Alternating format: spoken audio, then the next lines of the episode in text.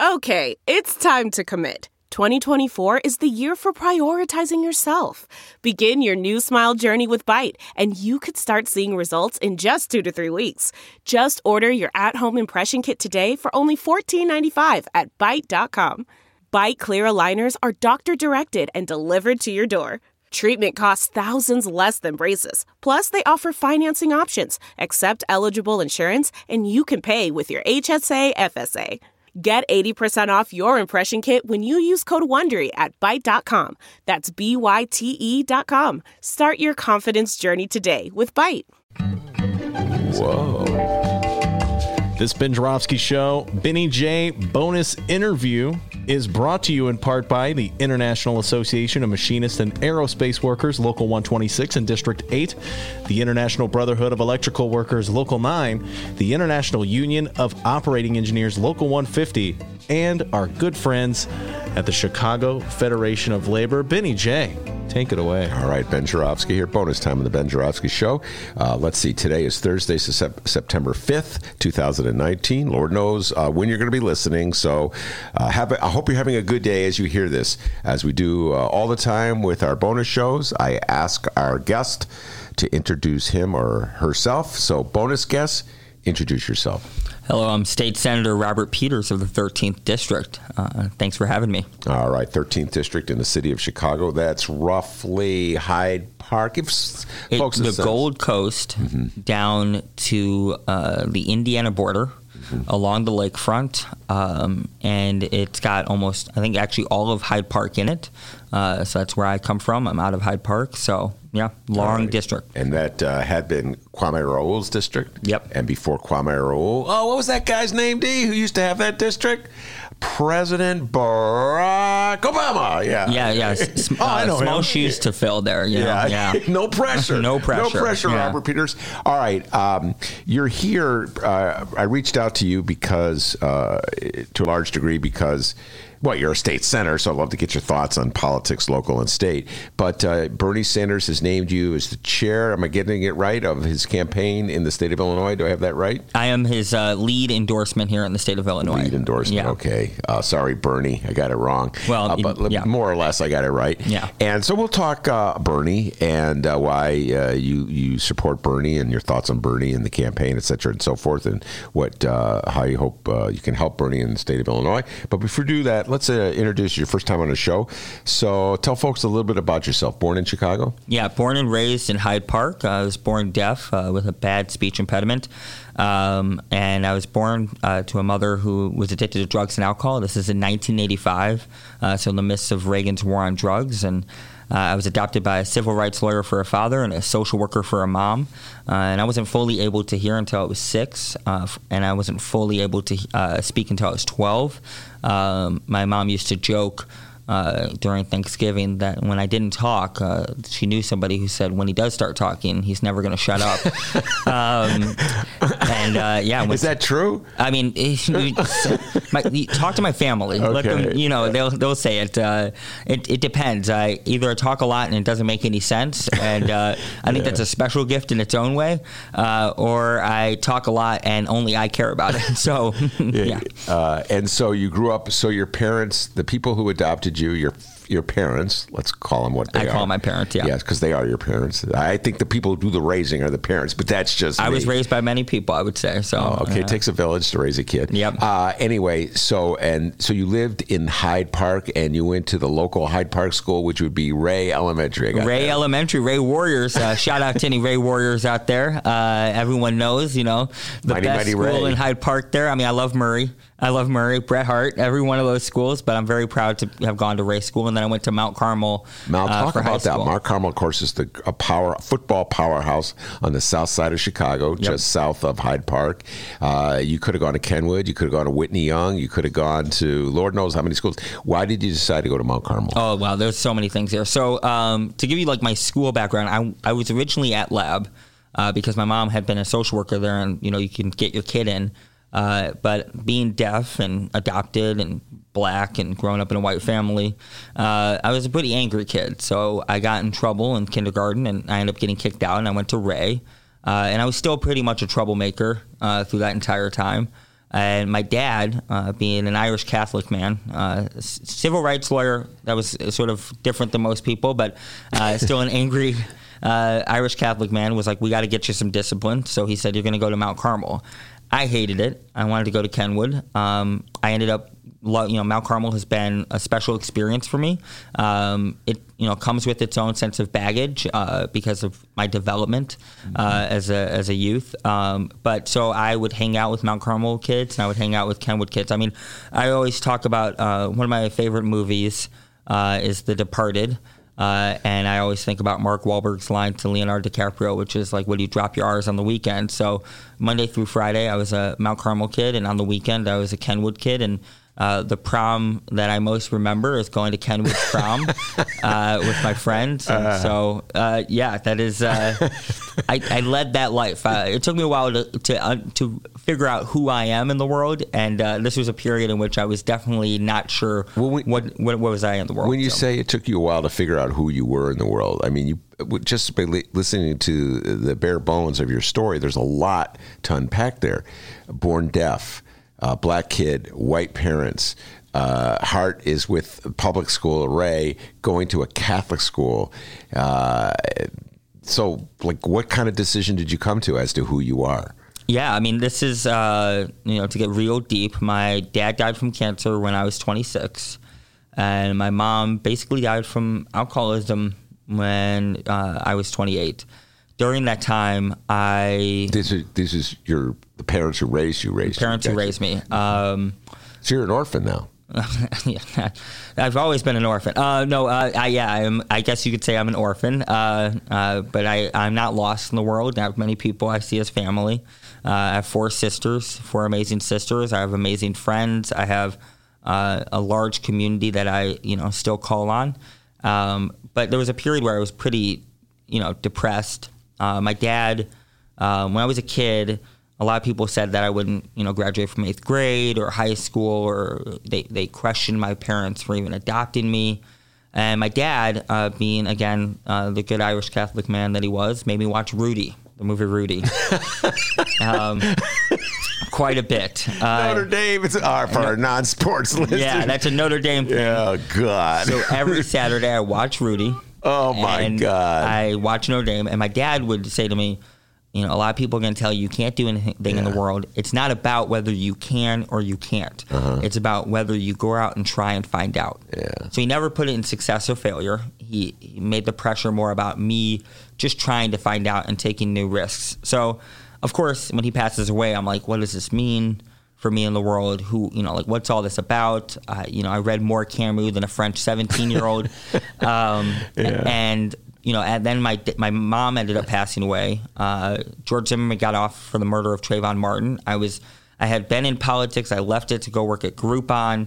I decided you know in that moment that i don't want to do that anymore. I finally was like i want to fight uh, that I find that we have systemic issues in the, this world that have told me the wrong thing. My mom died with three hundred thousand dollars of debt. That told my mom the wrong thing, um, and sort of that's where I realized that um, all this sort of pressure about who I'm supposed to be in the world. Uh, am I allowed to curse on this? Yeah, it's a podcast. You can yeah. say whatever you want. Man. It was some bullshit. yeah. Uh, and there were a lot of very powerful people and interests that told me I'm supposed to be a certain way. I'm supposed to look a certain way. I'm supposed to act a certain way. For me to get by in politics, you're supposed to be a certain way.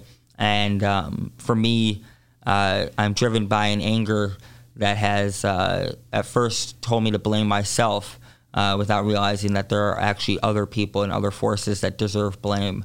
Uh, and that whether it was my biological mom, uh, whether it's my parents, whether it's myself, um, that the world we need to make is not the ones that have hurt them. Have you do you have you met your biological mom? No, I mean I have the birth certificate. Um, but to give you an idea of what the last 30 to 40 years has looked like in this country, the community hospital I was born in is now uh, luxury high rise, wow. and uh, the um, in Chicago, in Chicago, and the home that she has listed is uh, luxury apartments, and um, so and the records, you know, I'm trying to find them, but I also have this weird feeling. I don't know if I want to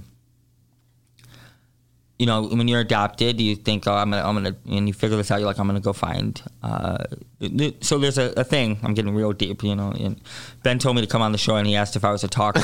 I was like, I don't know, little column A, little column B, and here I am, yeah. just talking. Uh, maybe I'll have a memoir one day. Um, but my well, it did well for the, your predecessor, Barack Obama. yeah, but go ahead. Yeah. Small shoes again, guys. Small yeah. shoes. Um, so uh, when you there's a thing in therapy. I've been to a therapist for seven years, and again, if my therapist is listening, shout out to you. Thank you so much. Um, that if you've lost two parents and you're adopted, and you you've already gotten over the grieving process mm-hmm. of having been ripped away from your parents' hands in that adoption process, if you find out that they actually passed away too, um, it can send send another spiral. Uh, so the struggle for me is um, consider the fact that my biological mom did was not in the healthiest of life, mm-hmm. um, and you know, from what I understand from the birth certificate, she was 30, um, and it's been 34 years that she might not be around mm-hmm. anymore. Um, and if she's not, then I have to grieve someone I never got to meet, mm. Um, and that can be devastating. So. Um, but considering that I'm almost always pretty existential about things, uh, about a lot of stuff, and I tend to think very deeply, you know, maybe it's something I revisit and I accept. Um, and I only have so much time to really act. Mm-hmm. Um, so either I act now or I just you know accept it. Yeah. So. Uh, and uh, by the way, uh, what what what college undergraduate did you go to Notre Dame? After all, no I didn't go to Notre Dame. I, Rudy movies. I was a um, I was not a, the best student. Uh, I have a really bad ADHD uh, and for me, I when I latch on the way our, we do our education system is pretty broken. To get into this, yeah let me do my best uh, black Bernie Sanders here. But um, the way we do our education system is broken, and yeah. one way that's broken is.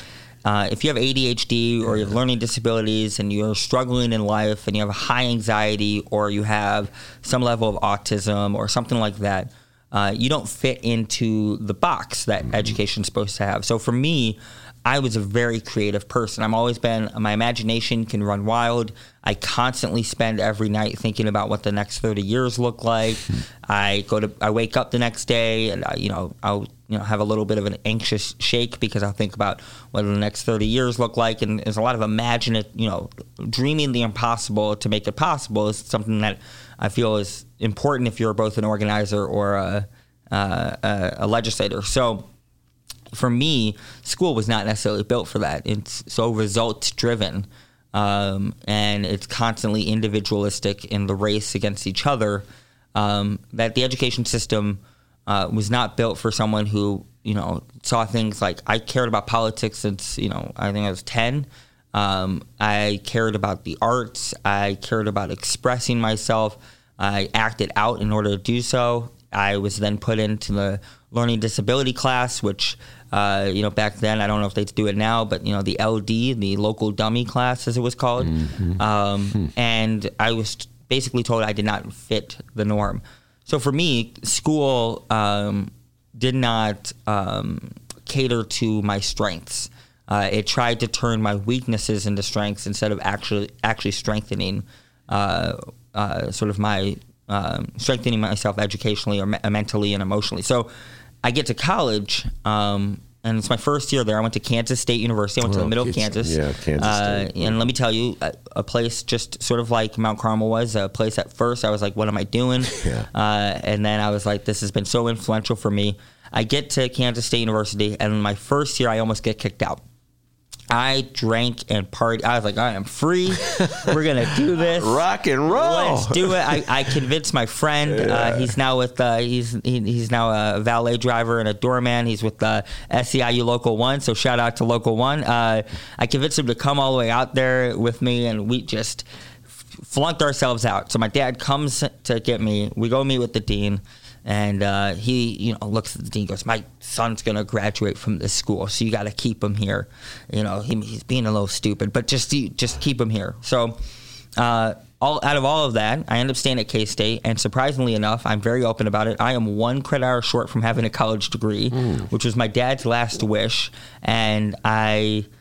I, the best way I would put it is uh, I was always rebellious to what my dad wanted me to do, and okay. uh, he said, you know, you got to get "Yeah, I get a normal job after college." And uh, it, I hope if he's watching, uh, I did not necessarily get a normal job uh, as a state senator, but uh, I he, he, did say before he passed away to follow my dreams, and my dream is to you know as much as possible impact and change the world around me, and I hope I can do that here. So, so yeah. how did what's the road from being one credit short of a degree, which by the way, one credit. Like it's very is, annoying. I mean, one credit. I know. I'm like, I want to be like, yo, guys. You know, the system's a little weird when um, here I am. You yeah. know, like you're gonna. It's gonna be like the situation when on the uh, Wikipedia page you'll be like attended. Yeah, attended. yeah, right, yeah. right. Attended Kansas the, State. Attended. Uh, you know. Uh, yeah. Wait. So it's Kansas is the Jayhawks. Kansas State is the what? Wildcats. Oh, I should have known that. Yeah, the, the ag school. You know, I, I, I uh, and when I talk to farmers and they they think I'm just some sort of you know, you know, I'm a black Hyde Parker. What do I know? I'm like, let me tell you something. Uh, Every morning I smelled manure at like eight o'clock, and it woke me up. It was as strong as the coffee. So I understand some bit about your your, your work. Uh, so yeah. Uh, all right, so you come back to Chicago and uh, you go to work for Groupon. No, I, I first, uh, so I couldn't find a job. It was the Great Recession. Uh-huh. Um, and so I get out and I'm just sleeping on my dad's couch, and he's like, "You got to go do something." Yeah. Uh, he was like, "Go." This is my favorite thing that he said to me. Go to go to Radio Shack. Um, and if anybody is out here, I don't think Radio Shack exists anymore. So I think that was a good decision not to go to Radio Shack and um, go to Radio Shack. yes. So my lifelong alderman was yeah. running for uh, county board president. So I was Toni Preckwinkle. Okay. And so I, um, in 2009, 2010, I worked for her, and then I worked from campaign to campaign. Uh, at the same time, I went to organizing. Uh, if anybody's been an organizer, they've been to the, the, the sort of organizing training. Uh, but I did the organizing training, and then about and then I went to go work at another organization. I get fired from that organization because I was extremely arrogant. I had a lot of vanity, mm-hmm. political vanity. Um, what does um, that mean? Political vanity. Yeah. I thought it was the next greatest thing of all time. I deserved to be in office. Uh, for many folks who look like me, uh, we all see ourselves as sort of the next of someone who's held this seat, the next uh, sort of Obama, and uh-huh. um, really arrogant. And so then I lose my job. And then a week later, I lose my dad to cancer. Wow. So part of the reason why I had that spiral of finding out who I am and not trying to be a, something for somebody else was the fact that I had this, I lost this job. It was a jolt. I lose my dad. Uh, I'm unemployed. Um, and I'm like, what does this mean in the world? So I decided, I did some political stuff here and there and didn't really like it and wasn't really moving. I felt like I was doing it so I could just get by. Mm-hmm. Uh, and so I decided to go work at Groupon. Um, where I started becoming more comfortable with who I am. And the key part that I think is so important is I hung out with mostly regular people uh, people who did not care about what was going on in politics.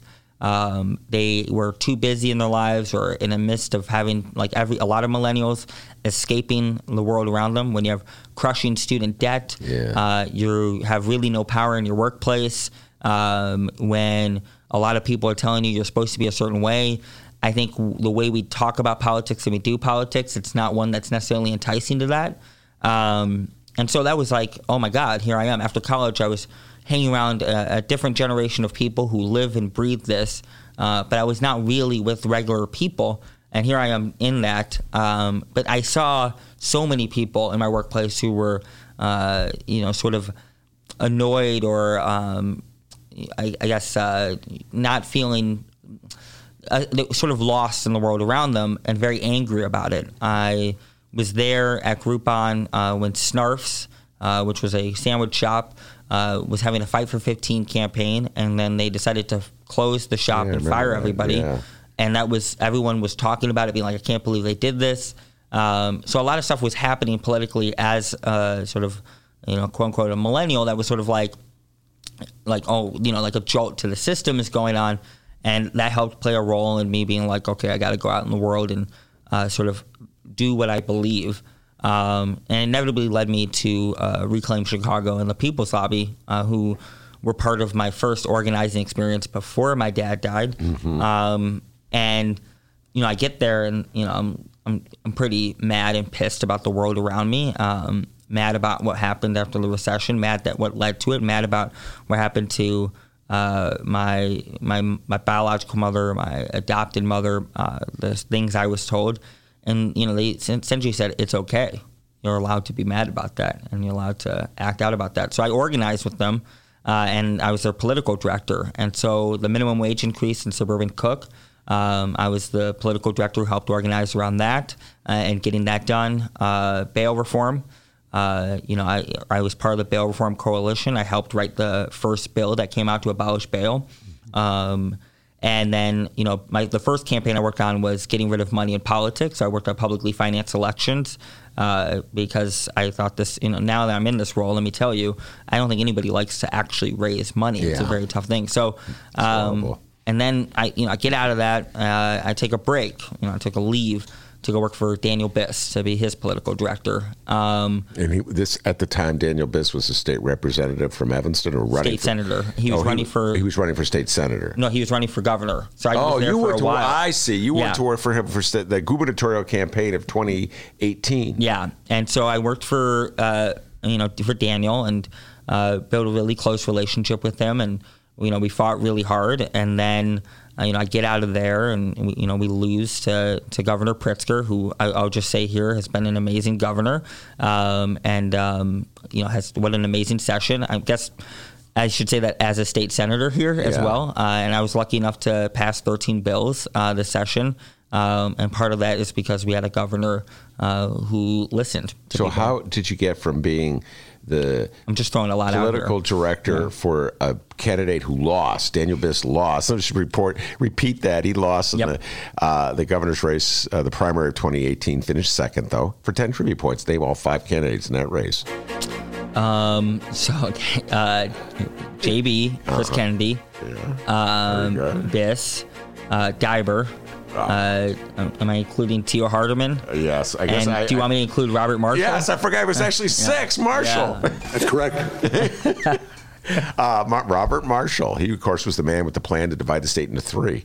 Uh, considered voting for him for a moment or two. Okay. Uh, but I ultimately decided not to. I voted for Dan Biss. Uh, I must make this confession here. I told you this before we went on the air. Yeah. I'm torn with that because now, in retrospect, I realize that J.B. Pritzker. Is a great governor, or he's got the least of, out of the box. It's you. Everybody teases me. You were one that I'll never say a nice thing about a politician. This is true. But uh, in since Harold Washington, I'm I'm thinking this through now. I got to really think this through. I can't think of a politician who's done more things that I want than J.B. Pritzker. Yes, Okay. I- and I didn't vote for him. I didn't think he was good for the party. I, so I was wrong. Okay. I admit I was wrong. Yeah, Uh, uh, JB has been, um, and I, you know, if he's listening, um, get well. Uh, and the other part is what an amazing uh, 2019 this has been. Uh, what an amazing session we've had. Um, you can just look at the veto breakdown of all previous governors. Um, it's just been.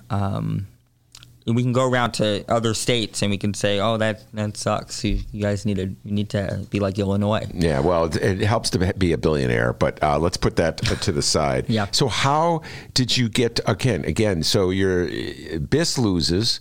You're, again, you're out of a job. How did you get to be? Well, no, I, I made I made sure that I could come back to being at, at Reclaim. Got it. Yeah, I, I made sure that I would be able to come back to Reclaim, uh, and you know help run some people for office. Andre Vasquez is someone who stands out in the 40th ward.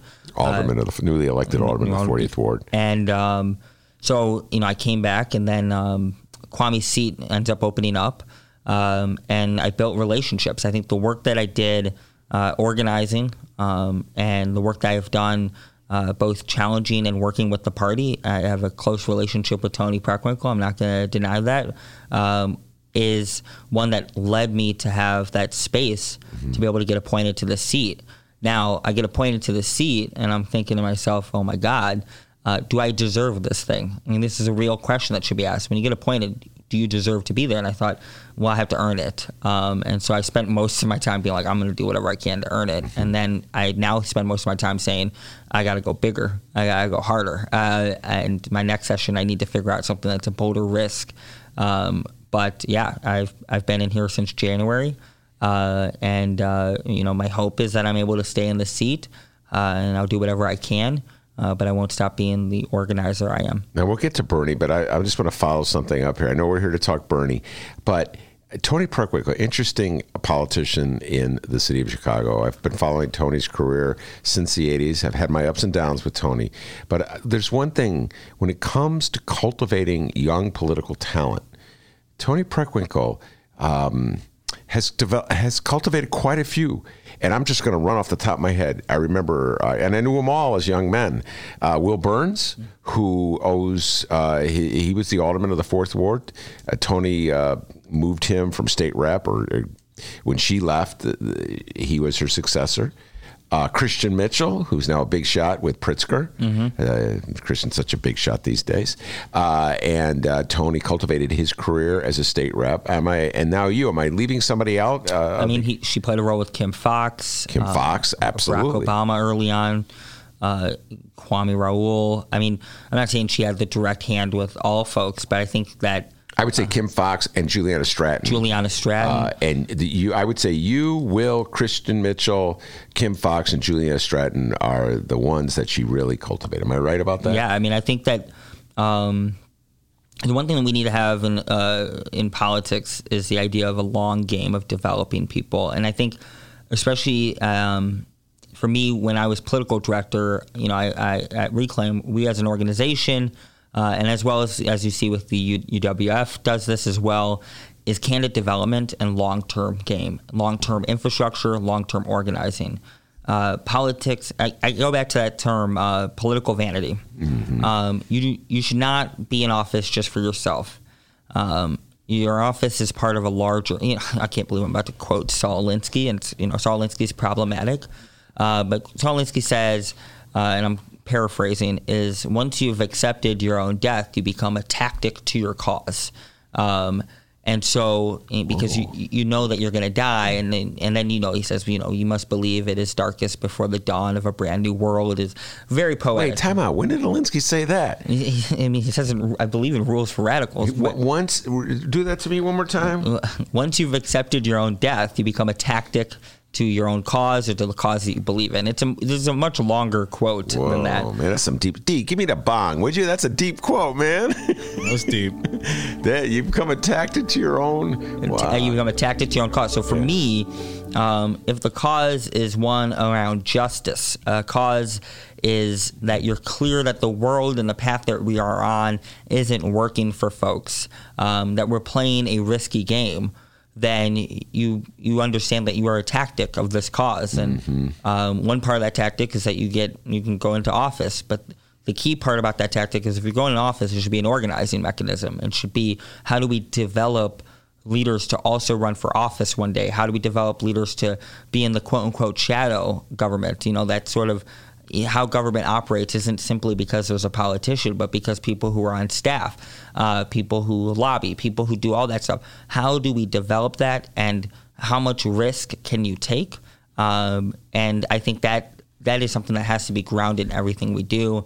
And I think more and more people, uh, especially in you know, sort of the movement spaces, see that, understand that, and are doing it. And I think it's it, we've become it's become easier at the city level. Uh, the next step is these broader levels, and, and we're in a space of great realignment in the world uh, politically. I mean, if you look at Bernie and you look at you know and Warren as well, um, a lot of things that are being said are things that nobody thought would be said, and uh, folks like Bernie Sanders, who's been doing this for quite some time. Yeah. I'm 36, so I can tell you, uh, maybe before I was born here. Um, oh, well before you were born. Well yeah. before I was yeah. born. Thank you. you know, I look like I'm 15. We're not on video, but you'll be shocked yeah. um, that I am 34. And, uh, you know, I think the stuff that I've gone through in life has made me feel even older, and yet it's not showing on my face. No, he uh, looks, we would, we carded him before he came into the studio. It, it, it did happen.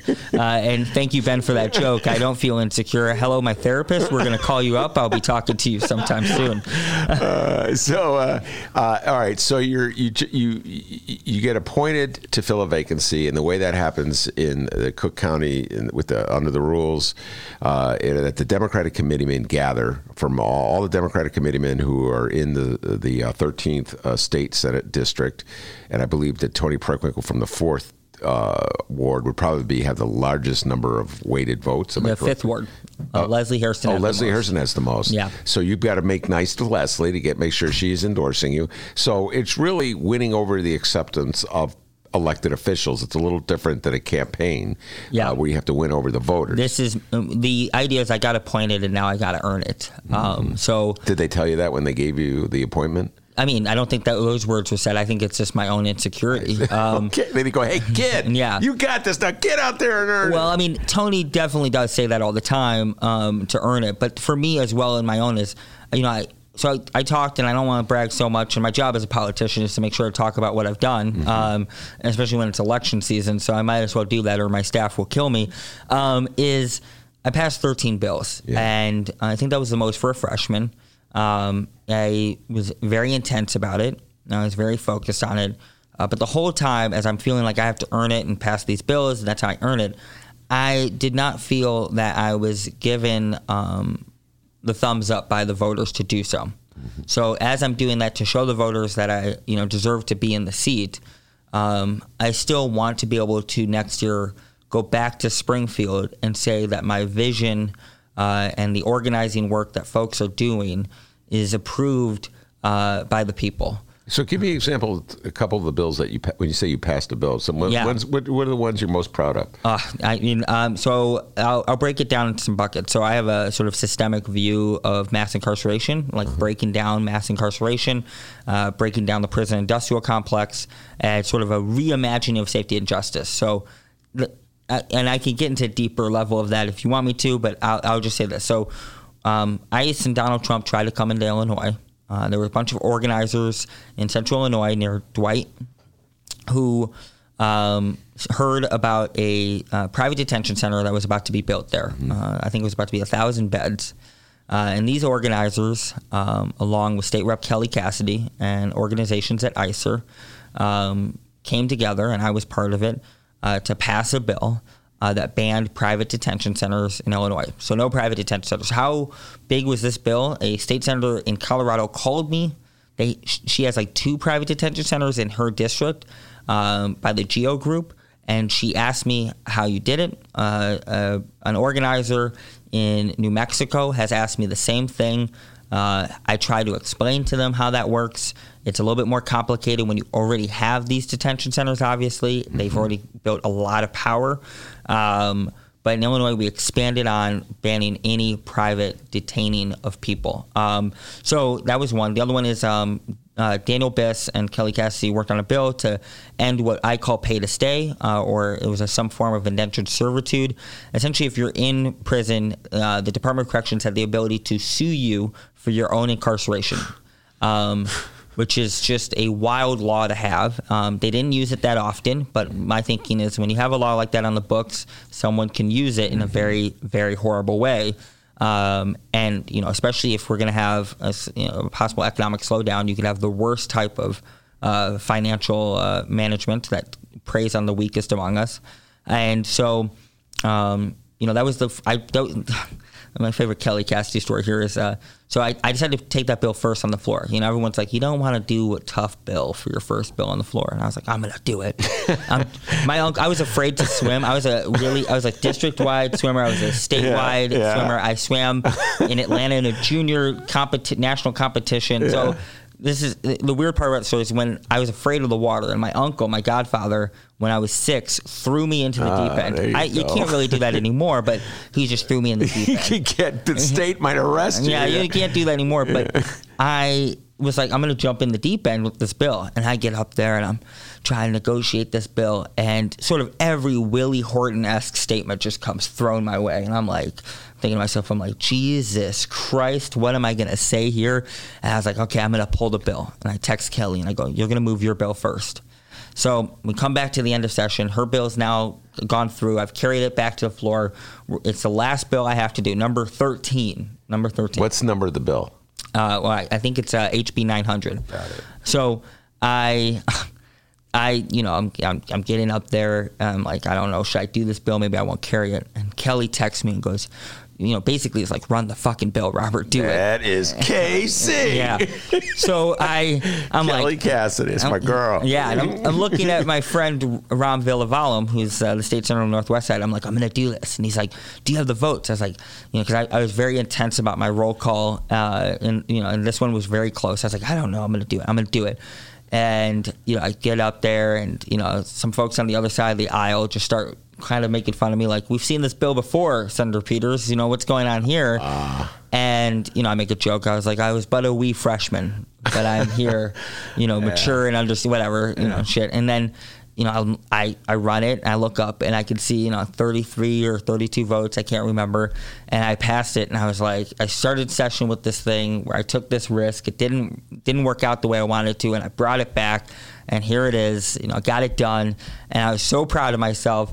And then I sat there being like, we have so many more hours till the budget comes. I was like, what a high. And then I was like, all right, we got some more more time where I just now. And so did that that now? But what did that bill do exactly? You said It uh, removed ended pay to stay. Ended pay to stay. So in other words, the prison they can't charge, they can't sue.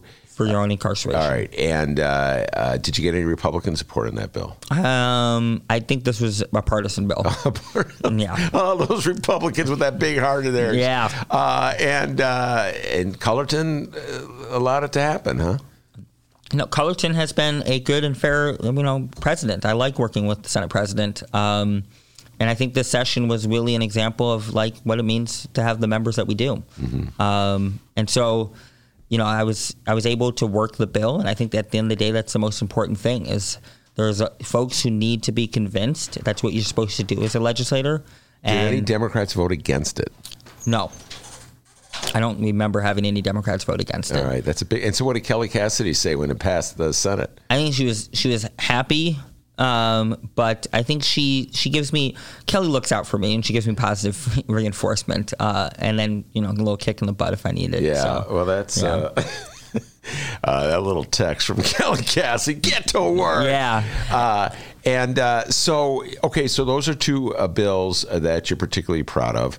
Now, uh, when a, um, a person, of course, is appointed uh, to a seat like that, uh, there are people who uh, on the outside are disappointed they didn't get the appointment and are going to label you as, you know, sort of like a tool of the man, if you will, uh, for having get the appointment. So, what do you say to all those people? I'll say that I understand that I was appointed. Well, can't run away from that. But um, if anybody wants to see my organizing and the work that I've done before, um, being being a tool is not, I think, the way it would be described. I mean, I've done civil disobedience twice during the Rauner years. Um, you know, I, I've had to put my body on the line. Uh, I've had to make you know threats to people in power for the things I believe in, and at the same time, I know how to work relationships, and I have a very clear understanding of power. Um, when you're you come from organizing, it's not about necessarily being on the righteous few, um, and it's about how do you build enough power to be taken serious in the space, uh, and how do you uh, navigate those spaces uh, to be able to move the things you believe in. And it's not like it's just me; everyone's doing it.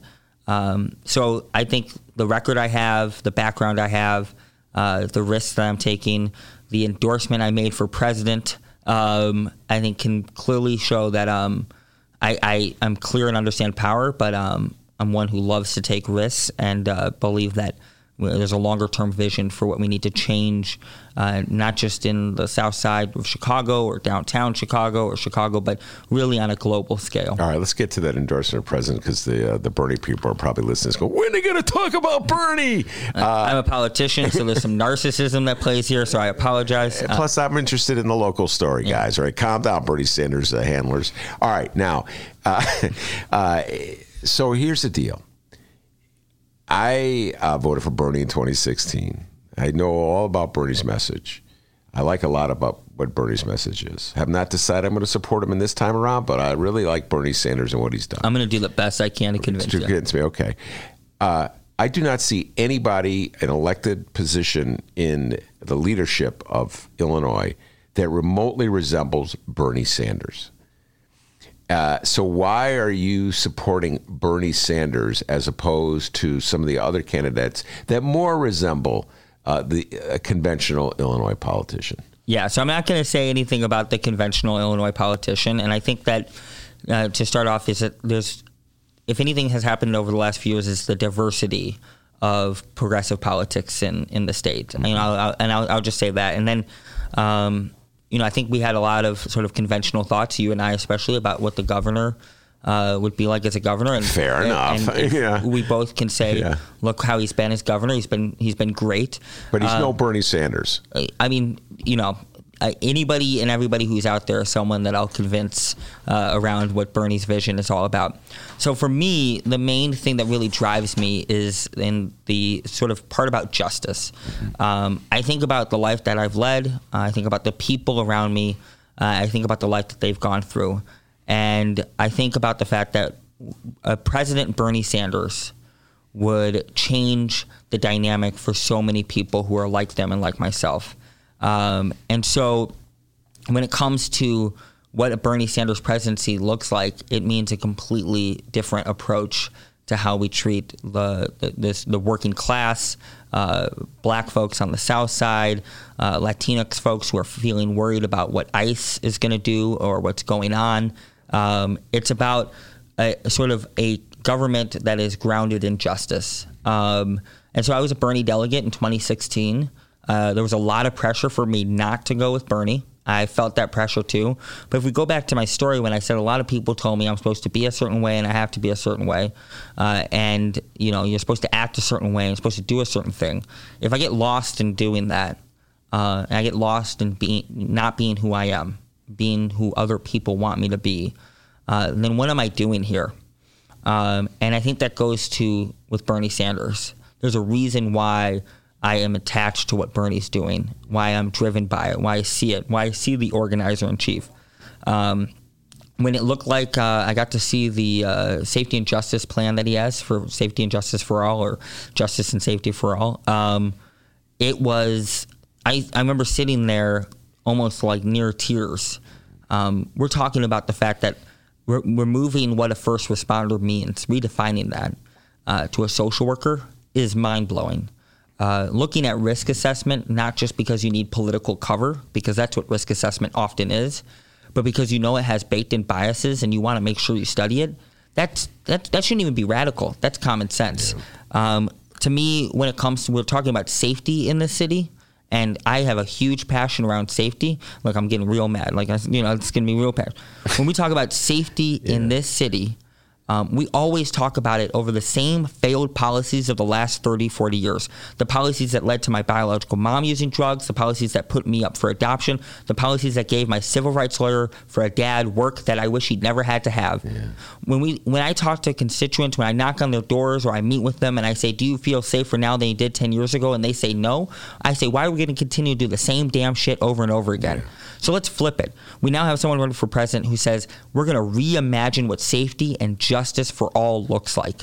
We're going to completely reimagine it. And I have a feeling, I have a feeling, a gut feeling that that is what we need in Chicago, what we need in that district, so that when we talk about the spaces that people are allowed to be in, that they're open, they're free, they're lively, they're community, they rebuild the bonds of what it means to ha- be together. You're not going through anything in isolation. Mm-hmm. I mean, any policy that we can talk about in terms of Senator Sanders and what he's proposing, we can look at them in isolation, or we can realize that that is also about safety. All right. Um, so yeah, that's a very uh, uh, a powerful uh, uh, delivery you just made there. And uh, while you're talking, I'm thinking about the the racial gap uh, that exists in Democratic politics, particularly in regards to Bernie Sanders, because what you're saying uh, is is it, I just I happen to believe everything you just said that the the last 30 years of the war on drugs was utterly insane and just a waste of people's lives and billions of dollars and destroyed neighborhoods,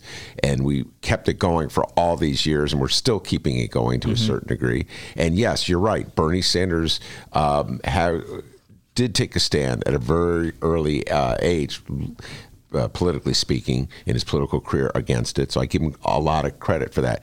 And yet in 2016, when Bernie Sanders ran for president uh, as a Democrat, almost all the black vote went with Hillary Clinton. And I had so many conversations uh, with black people in the city of Chicago that went along like this. And I'm doing my best to paraphrase it accurately. If Bernie Sanders cared so much about black people, why'd he move to Vermont?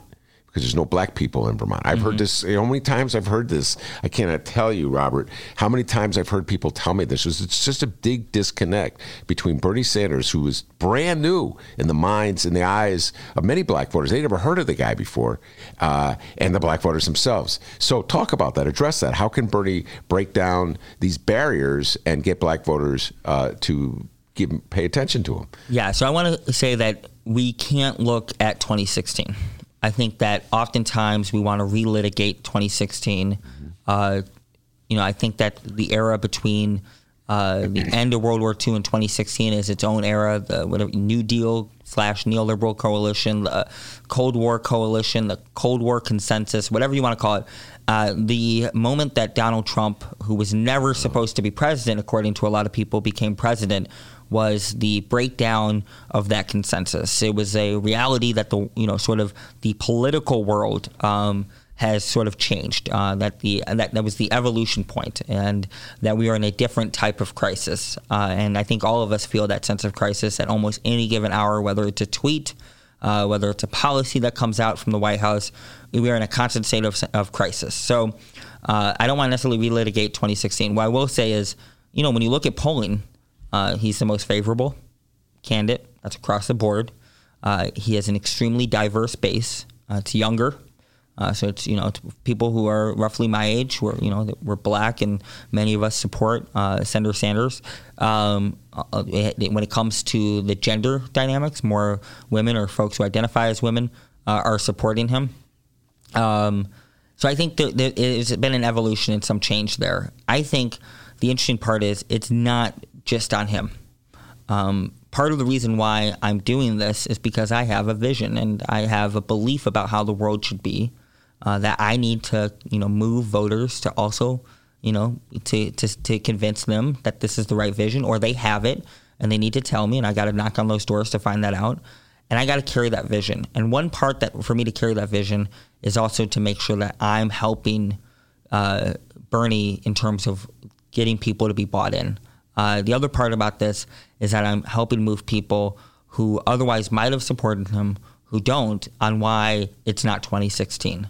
Um, if we keep relitigating the same shit that happened before, uh, we get stuck in time while the Republican Party uh, especially in DC, keeps chopping away at everything we've done before. Mm-hmm. So while we're focusing on that, uh, it, I'm sure every government agency is getting a new thing that has been you know turned over, and we only get a small bit of it um, as it's been destroyed and crippled. So I don't want to focus on that. I want to focus on the vision. Mm-hmm. Bernie has a different base now than he did uh, in 2016.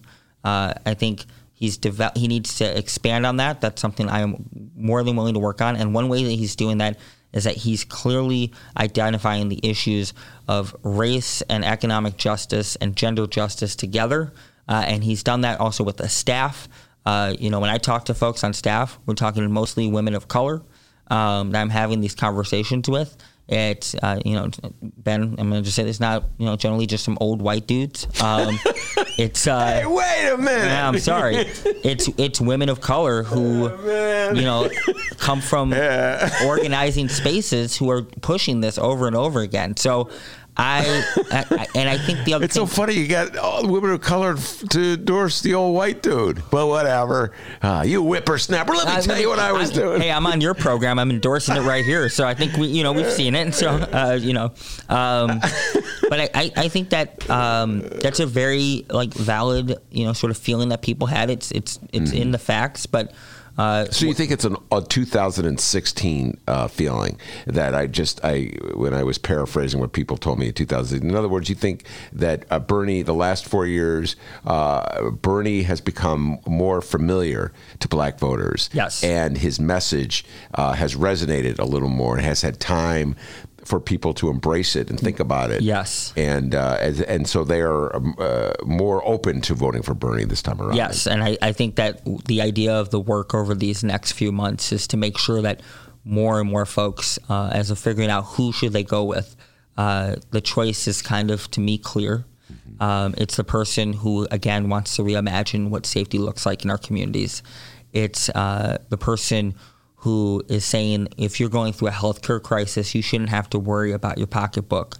Uh, it's the person who says, "Oh, you know, if if we're talking about how we have trouble to pay for it, um, for me especially, um, this sort of endless war thing needs to end."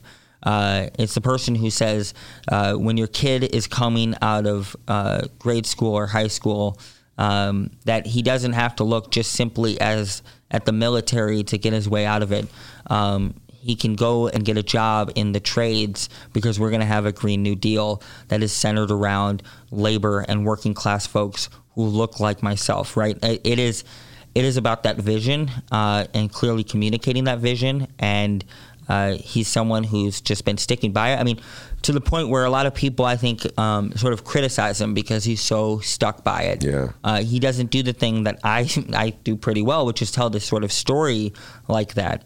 Uh, and you can look at that as a downside, or you can look at it like that guy's going to go in there. And when Mitch McConnell is playing all types of games, mm-hmm. who's going to be the attorney general for the president? Who, who, which, which, which of all the candidates is going to pick an attorney general that says we're going to look at our justice system very differently, right? We're going to think about who's going to pick this cabinet that looks at the world in a way that's different and that works for each and every one of us. And my belief and my bet is that Senator Bernie Sanders is one who's going to do that. And when he can't necessarily get through Mitch McConnell, and he's spending a week trailblazing through Kentucky, and he's saying, "I'm not blaming the coal miner worker. Yeah, I'm blaming your boss. Yeah, yeah, that's the person I want." Was that kind of a Bernie imitation that was just kind of emerging? You, you don't see my, you know, you don't see, you know, millionaires and the billionaire. I mean, that's, and I think that's to me the the thing that's appealing. Yeah, uh, and I think that's why I like the organizer in chief line that he does. I mean, it's it's on point. This this campaign is about uh, developing talent and. Um, I think the other thing that's very clear is it's not just about um, electing Bernie, but sort of a long term bench. There's so many people who came from that who've ran for office or yeah. moved into office, and so many of us who have done that, and many people have many feelings about us doing it. And here we are, uh, often younger, um, you know, taking whatever beating we can take, but we're doing it because we believe in that justice and that justice for all. Yeah, and and Bernie, I mean, I have to give the, him this above all else. He is so consistent.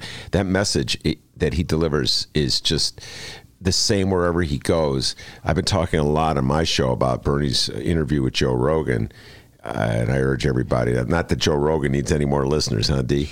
Uh, he only has 20 million of them, but it, it's a really great interview. I don't know if you've seen it, but Joe Rogan is a podcaster. Yeah. And, uh, well, one of my lefty friends never heard of Joe Rogan. So, uh, anyway, um, but it was, Bernie was Bernie it was just, you know, we got to go to Kentucky and blah, blah, blah. yeah, and it was Bernie. And then I read uh, he was an interview in the Nation just the other day, which is the leftiest of all lefty. All my lefty listeners know what the Nation yeah. is. Bernie was the same Bernie with the Nation that he was with Joe Rogan. It, it was not like he tried to tailor one to the other. So you, you, know what you're getting when you get Bernie Sanders. And you know he does a um, interview with Ady Barkan Uh, I think I'm saying that right. Yeah. Um, where uh, he gets asked some personal questions, um, especially about his legacy, and you can see him open up a bit. Um, there are times where he hesitates. Um, you know, he lost his mom when he was 18. Uh, he doesn't necessarily share that story. I will be very honest with you. I understand that. Uh, it took me a long time to open up and talk about uh, my parents' death. Um, and I think the fact of the matter is that that clearly plays some sort of role with them. It's amazing how sometimes it's the thing unsaid that you can see is deep and vulnerable for people. Um, the reason why you might avoid a thing is because it has such an effect on you, and you can see that in the video if you're able to watch it. Um, so he's not only consistent, but you kind of get an idea of where this comes from. Um, and you know he's opened up. There's a famous uh, clip that I always think of when he's walking around in Brooklyn talking about throwing the ball off the house. Yeah, I've seen that clip. It, yeah, yeah. And he's just explaining the story, mm-hmm. and you're just like, you can see that's like there's an anger there, and there's this whole belief in politics that you can't be angry. Um, I, uh, you know, I, to talk about myself as I am as a politician, but I had um, a homeless mom, uh, a survivor of domestic violence. She left Florida, came to Chicago. Um, she told me to uh, my face that the best place to sleep in Chicago when you're homeless was Maggie Daley Park because if you're a woman, you didn't want to go to Lower Lower Wacker uh, because you could experience uh, a great deal of abuse. Uh, and she got a she got a, a, a, stipend to be able to get rent and live in South Shore, and she was so thankful for it. And I'm sitting there, and I'm just filled with anger mm-hmm. because what kind of world are we doing where you have to be lucky to get that stipend mm-hmm. so you don't sleep in Maggie Daley Park, and so your kids have a roof over your head? And I think again, who running for president would hear that story and be outraged. Mm-hmm. And that person is Senator Bernie Sanders. And yes, he's from Vermont. Uh, when I can eat ice cream and afford it, Ben and Jerry's is amazing. yeah. Um, but he's still he may be from Vermont, but you can hear in his voice is that kid from Brooklyn. Yeah. Uh, he's Vermont by way of Brooklyn. Mm-hmm. All right, now I got to ask you the Terry Cosgrove question. Uh, and this question is named for uh, Mr. Terry Cosgrove. Love Terry Cosgrove. A frequent uh, visitor on my show, good friend of the show. And he, of course, is the head of Personal PAC, which is the largest uh, uh, reproductive rights PAC in the state of Illinois and has been fighting that good fight for many, many years and uh, he is also a uh, well he would probably disagree with me what i'm about to say but he basically is on the democratic side of things because the republicans have completely and utterly abandoned uh, the the issue that's so important to him.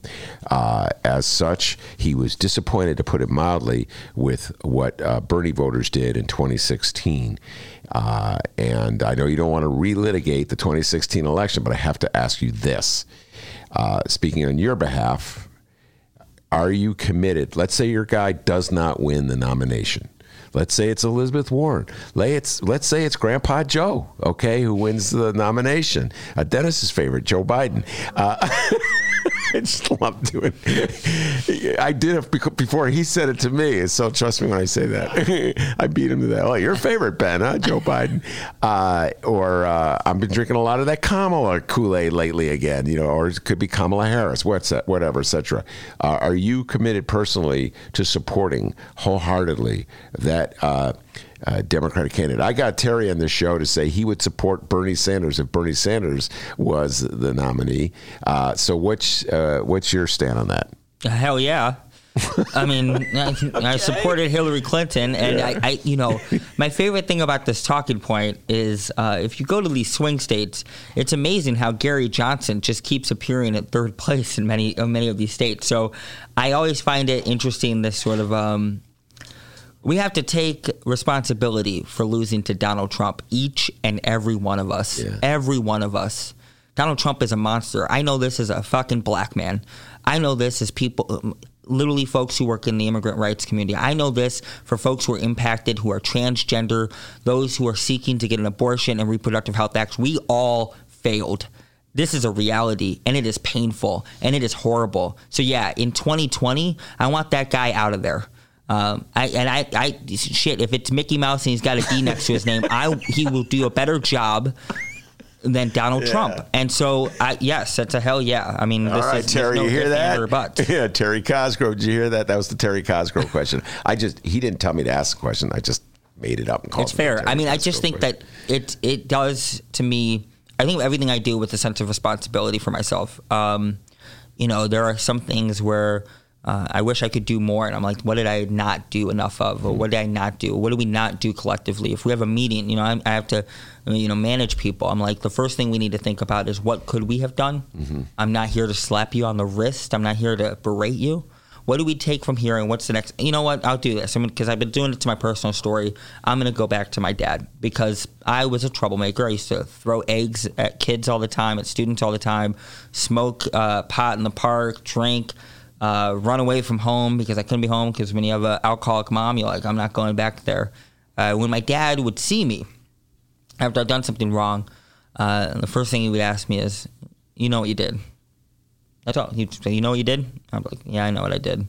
He's like, "So, uh, explain to me what you did." I'll be like, "I, I threw eggs and I yeah. smoked pot," and he was like, uh, "You know why that's wrong?" And I'd be like, "I know, I know why that's wrong, Dad." And he would say, so what are you gonna do next time? I'm gonna try not to do it. He was like, you know, that's okay, but you know, can you make a bigger commitment? And I'd be like, I'm not going to do it. I would do it again. My dad would be like, you know what you did. And I would Yeah. break it down and I would repeat the same thing until I started doing it less and less because he wasn't trying to completely punish me.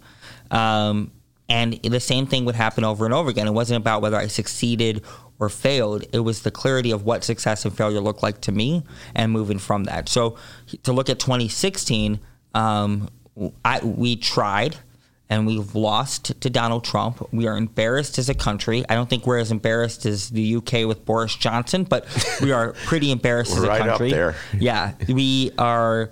Um, it is it, it is something that we look at and we say, what do we do? And we explain what happened, all of it. What, what what about this didn't work? What about this didn't work? What about this worked? What about this worked? And what are we going to do now? And as we head into 2020, what are those lessons that we're going to use uh, to win? So if it's one part that you know some Bernie folks you know needed to to commit more to it and think about it as a harm reduction, fine, do it. If it's another part of spending so much time being so mad about the primary that you're blaming the people you need to bring on board, I don't think guilting them and blaming them is one is an organizing strategy. I don't know. I'm an organizer. I've had to organize hundreds of people into a room. I've had to do a lot of one-on-ones. If I was training someone to organize, I would say guilt and blaming people is not the most successful voter turnout plan. It's not 2004. It's not you know Puff Daddy's like vote or die that doesn't work it's the fact that you need to be driven by a vision. Um, and the other part is you need to know that there are certain times where you've got to, you know, just you guys say it's been a tough primary. Let's get this going. Um, and then the other part is there's facts, and the facts are I have a feeling again Gary Johnson uh, or the low voter turnout in Milwaukee and Michigan in some areas played a bigger role to what happened in 2016 than anything. And so, who's ever the Democratic nominee, I tell them Omaha, Nebraska does not need millions of dollars in advertising um, as a trick. Uh, there's a place called Milwaukee uh, County, uh, and there's a state called Michigan. And I hope every one of them visits it and makes it clear to them that they have the vision to look out for them. Because the other part that is very important here is not voting is voting. So people who did not vote were saying they don't like what was going on. I would add Pennsylvania to that list as well. Pennsylvania as well. Yeah. But I think this is this is these are the lessons that we take as an organizing strategy. And so in 2020, um, whether I am you know brought back to be state senator or not, um, I am more than willing to work with whoever the candidate is to go out. Uh, specifically, I want to take folks to Milwaukee uh, and go to the county, and it's right there. Uh, you know, we'll be done with the convention, and let's start organizing people. And folks in Milwaukee who are like, "Why is there Chicago in here?" Uh, Midwest solidarity, people. Um, you know, whether it's the South Side or it's uh, in that sort of segregated part of Milwaukee, uh, we know what you're going through, and uh, we're with you. And let's get rid of someone who's making it worse for you. All right, that is um, fair enough. Well said. Uh, and I hope Terry Cosgrove, you're satisfied with that response. Uh, I like to say, just point out one more time, uh, we're very uh, committed to allowing all the candidates who are running for president, or at least the big five anyway, uh, uh, to uh, bring on their surrogates to the show and make their case. We had Elizabeth Brandon Johnson was on for Elizabeth Warren. Brandon's great people. and uh, and and Brandon and Carlos Ramirez Rosa was on uh, for Bernie earlier, and they've agreed to sit here and have a, a, a debate. I'm really looking forward to that. Uh, and uh, and then when when one of Kamala Harris's supporters was walking through here, she goes, "I want to be a part of that debate." So I don't know. It's going to be like ten people sitting in this little room here, but we'll just be like the DNC, so you have to give everyone only 30 seconds to talk. Uh, That ain't working with Carlos and Brandon Johnson. I can tell you that. Uh, so, uh, so anyway, uh, Robert Peters, is there anything before I let you go that you want to tell people that is Bernie coming to Chicago? Are there any events that if they want to get involved with Bernie, anything they should know? Yeah, I, I mean, I think the uh, the campaign and, and everybody is trying to work on something here this month. Um, so everyone should just you know keep it po- be posted, uh, keep it posted, keep keep an eye out. I don't know. Um, and um, the idea here is um, again centered and grounded in, in some organizing. Um, and the other part about this is if folks want to get involved, uh, this is not a top down uh, campaign. Um, you can use the Bernie app uh, to knock on some doors. And and just to say this, um, it is incumbent for us to to, to work on the, the South Side. So I'm going to be committed to doing that. Um, and you know, I have a district that includes the Gold Coast and downtown. And a lot of people are like, uh, "How are you going to talk to folks like that?" I'm going to talk to them the same way. There are many people who are actually downtown in the Gold Coast who. Uh, and in Streeterville, who actually care about these issues, and it's best for us not to ignore uh, ignore them. Uh, so I think this is actually like an opportunity to build, and I think this month is sort of the start of that. All right, very good. State Senator Robert Peters, thanks so much for coming on the show. I appreciate Definitely. it. Thanks for having me. And I just want to say uh, to everyone out there, I talked a lot. Uh, and let's make sure that Ben is reminded of this the, uh, the whole time. the first conversation, all right, you going to talk? I don't want to guess doesn't talk, all right? Dennis knows, man. Don't, come on, you coming on? There's a micro talk. So Robert Peters definitely talked, all right? He passed the talking test. Uh, very good. Thank you very much, Robert Peters. I'm Ben Joravsky. Take care, everybody. One, two, three, four. Those are numbers. But you already knew that. If you want to know what number you're going to pay each month for your car, use Kelley Blue Book My Wallet on Auto Trader. They're really good at numbers. Auto Trader.